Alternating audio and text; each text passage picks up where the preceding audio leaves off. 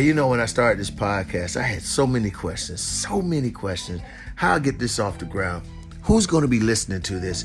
Who are the people that I'm going to connect with? Man, I just start scratching my head. And there was a lot of podcasters around that, you know, offered they would do this and they would do that, but it was always with a price tag. What if I introduce this to you? Something that is 100% free with ridiculous ways how easy it is to just press a button, say a few words, bam, you say it, click it, hit the next button, add some music to it, you're live. People hearing you all over the world. They got places that you wouldn't even think they would reach out and they do this for free. Hey, let me hit you with something else. If you think that's good, 100% free, what if I told you you can make a little money? What if I told you that there's a way that they set you up with sponsors? Yes, that's what I say sponsors that pay you that they can advertise their stuff on your podcast. They do that for you. Let, look, let me just break this down to you. Right now, I'm getting paid for you listening to me read this to you. That's right. I'm reading it right to you. And as you're listening, ching, ching, ching, ching, I'm getting some money. Hey, join me on Anchor, A N C H O R. Download it, baby. Or just go ahead to Anchor, A N C H O R dot FM. Did I say dot? Yes, I did. Dot FM. Do it.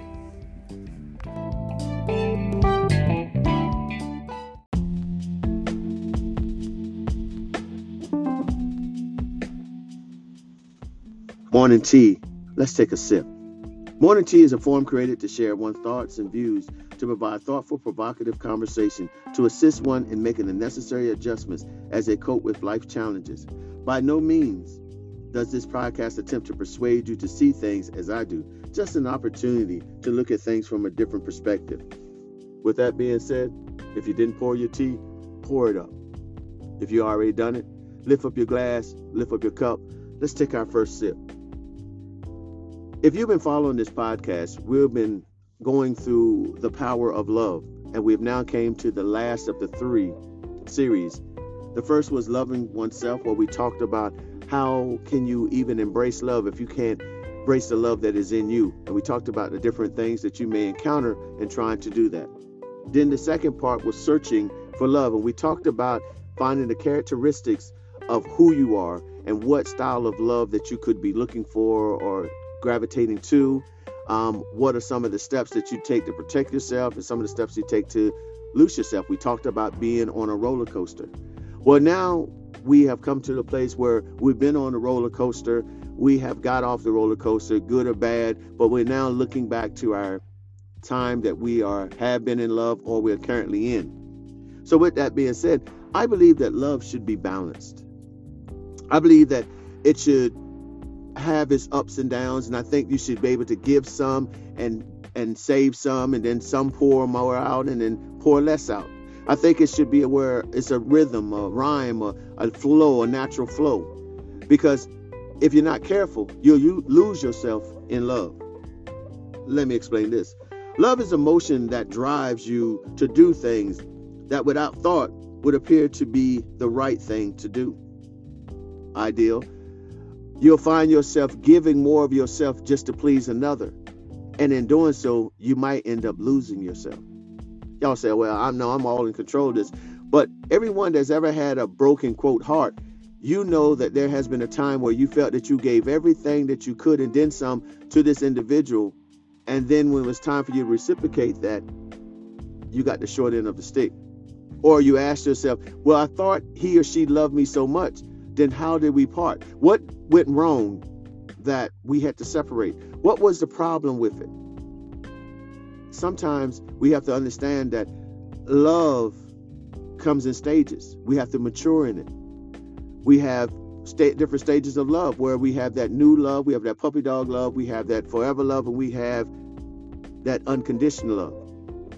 And without going into great details of all three, just know that they come with different stages as you mature, as you grow in the feelings and learning how to embrace these emotions.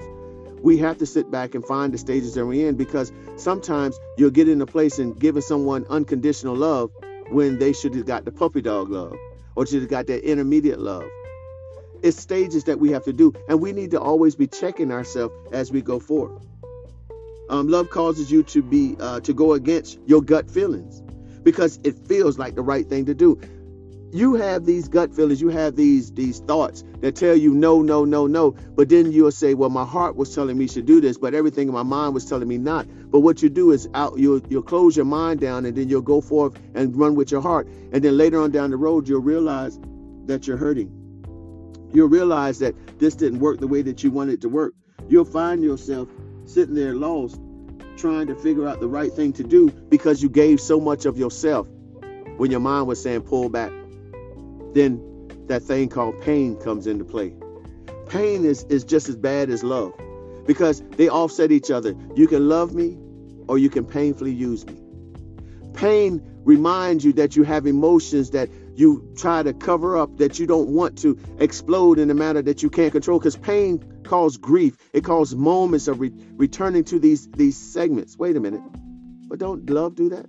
Don't love have you reminded about how good things were and the tingling sensation that you got with just the mere thought of them? That same stimulus that you get when they're close? Hmm. Doesn't pain do the same thing? It reminds you why you need to leave this person alone. It reminds you of how much you you you you, you dislike the emotional uh, uh, uh outbursts that you have, those little tingling sensations, how you dread that they even exist. Um, but where do you decide, or when do you decide? When pain outweighs your excitement and love. When does that happen? Because I don't care who you are in the course of time, if you're loving somebody, there will be some times where you're going to find or question the fact why you've given so much of yourself to this individual. You're going to question if this person gives you what you need. But it should be just a moment. People say you fall in and out of love. I wouldn't say you fall in or out of love. I just think you come to places where you have to stop and reevaluate your position. People have been married for years and they say, I'm not in love with them, but I love them. See, in love and love is two different cycles, and we're not going to go through all that because we could be here all day talking about that because we'll have a lot of people getting on here and saying that's not true or it is so, or whatever. That's not the point. The point is that I'm just trying to get you to think. Pause. Take a sip. Love, I feel, is something that should be managed. Love should not be should should not cause you to lose your sense. Should cause you to lose your natural God given sense to see what's the difference between right and wrong. Love is something that should be embraced, that should be shared. Love should not be predicated on how someone else feels. Love should be about coming together in unity and starting a heartbeat of each other, a drum line, as I told you, a rhythm of a, or a cadence that carries you throughout the day, one that you desire to be close to or can't wait to uh, respond to the impulses of their sweet voice or touch, soft touch. You can see this in your child as well.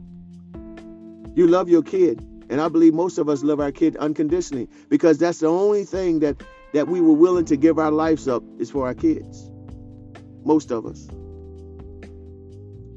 It's amazing how your kid can do some bad things to you but you're still to love them and you're still to be in love with them. Maybe it's because that natural bonding, because they come from your seed or from your loins and you feel obligated to do so. That's unconditional. But you love this male or this female in such a way, but it has guidelines. Well, maybe they do and maybe they don't. Because there are some people that have unconditioned love for their mates and they're willing to give their life up for them put jump inside of a moving uh, a train or a bullet just so that they can live. Many times I've been to the hospital where people are on these life support systems, and I hear the family members say, "I would give anything that they would live, even if it means that I would die." And I was saying that's a great sacrifice of love. But wouldn't it be the same if you gave up your life so they can live? Wouldn't they be absent because you're gone? So both ways, a love is torn. Why can't we just love the fact that we were able to love them? We have pain, we have grief, but love is love, isn't it? Hmm. Carrying on. Sip up. Love should always have room for development. Love should always have room for development. What do I mean by that? Don't go in wholeheartedly into anything. Do your evaluation. Take your time to review the situation. Make sure that what you're giving is something that you're comfortable with giving. Because you know, once you start giving out love, it, it just flows. It doesn't stop. It just just starts spewing out like water, like a hose, a faucet that you can't cut off the valve. It just start pouring out, and it keeps going more and more and more and more until it's this full throttle. All this water just going all over the place. Let's just back up. What if you control the valve that lets out the water? Water has to continue to drip, but at what level do you let it go out? In some cases, you should just have a small drip. Let that person earn your love. Let that person respect your love. And let that person respect the person who is giving the love or respect the person who you're reciprocating the love from. Let them learn you and stop always giving all of yourself to them first. Let them show you that they're, they're worthy of this thing called love from you. This is a precious gift. I'm not talking about intimacy, I'm talking about love without touching me, without breathing on me the love that I depend on that I can receive from you. Small drip. And when they have shown you that they're able to, to, to, to secure this feeling of yours and they can embrace these, these emotional uh, uh, moments that you're going to share with them, then you turn the water up open up a little more of the valve. And the water becomes now becomes a steady stream. And as you're growing together, you're seeing things happening and you're opening yourself up. Stop and see if you have too much water in it. Because you always can turn it back a little bit. Try that before you turn it on. All we know is once we turn the water on, we want to hurry up and get it till it opens up the floodgates. What if we take it in stages? Why don't we sit back and take the time to make sure that every step that we're taking, this person is rightful, rightful to re- excuse me, receive this. What what if we sat back and said, you know what? I want to love you with everything, but it's going to take a little time.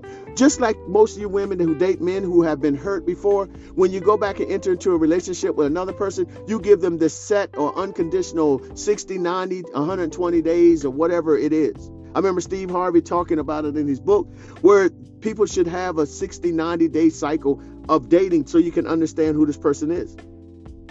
How many of us abide by that rule? How many sit back and say, you know what, before I start pouring all myself out, let me make sure that they went through the first 30 days, 60. One thing I think is when you're brokenhearted and you find somebody that stimulates the thought in your mind and you find some comfort in them, you don't know how to keep those those barriers up. Soon as things are good, you pull it down and there you go right back into place. You know why? Because you never took the time to analyze why that first relationship failed. Why it was so easy for you to give so much of yourself to them, and were you comfortable with that? Love calls you to reevaluate yourself too. Because the next person who comes, they're gonna have to deal with the pain from your your love that you gave out to somebody who you felt at that time was worthy. But when the relationship ended, you said they were not worthy of such a thing. I don't know. Dealing with love calls you to look at things from all different aspects. But shouldn't you be doing this anyway? When you decided to get into this relationship, didn't you look at the pros and cons? Did you ever stop and see if you're ready to love? Are you ready to give this of yourself? And did you back up and say, well, maybe the reason why I failed is because I never learned how to love me? I was so caught up in loving them, I never loved myself. Or I was so caught up in trying to obtain love that I didn't realize I already had love, and love that I needed was in me. Let me feel the void of emptiness in me first before I start, you know, looking after somebody else. I don't know. Dealing with love brings us a lot of issues up. We could probably go on and on and on and on with this. But at the end of the day, it boils down to you. It's what you want to do. It's how you want to deal with life. I'm just saying, if you want to avoid so much pain in your life, then take the time to reevaluate your steps when you start dating, when you start releasing these emotional things. And before you start desiring this person in a more intimate setting, make sure this is something that you're ready to do. Because once that love starts spewing out, it's hard to cut off. And when you do cut it off, sometimes it's a little too late and you become hurt. And then you making these scars, these emotional scars that somebody gonna have to come back and heal those first before they can even get to the trueness to who you are. In other words, you can have a lot of scar tissue.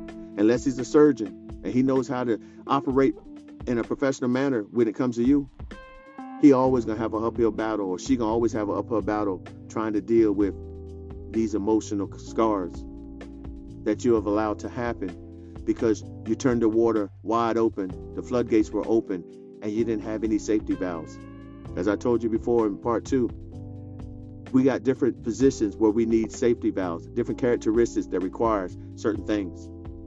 Find out where you are. Look back over the first two uh, series and see, or segments, and see if that applies to you. You can always go back and look over these and you can evaluate them over and over and over again. All I'm saying to you, I'm not telling you to see it the way I do. I just want you to see it and you come up with the right rhyme or reason for yourself. Remember, it's just an opportunity to look at things from a different perspective. Yay, let's take a sip. I want to thank you for sharing your most valuable time with me. We pray that this session has provoked a thought that opened your eyes to an ideal, which stimulates the mind to take action. You are one of unlimited possibilities. Take advantage of all opportunities to create a better you. Did you take your sip? I took mine. I want you to have a great day. If you don't do anything else, you be blessed.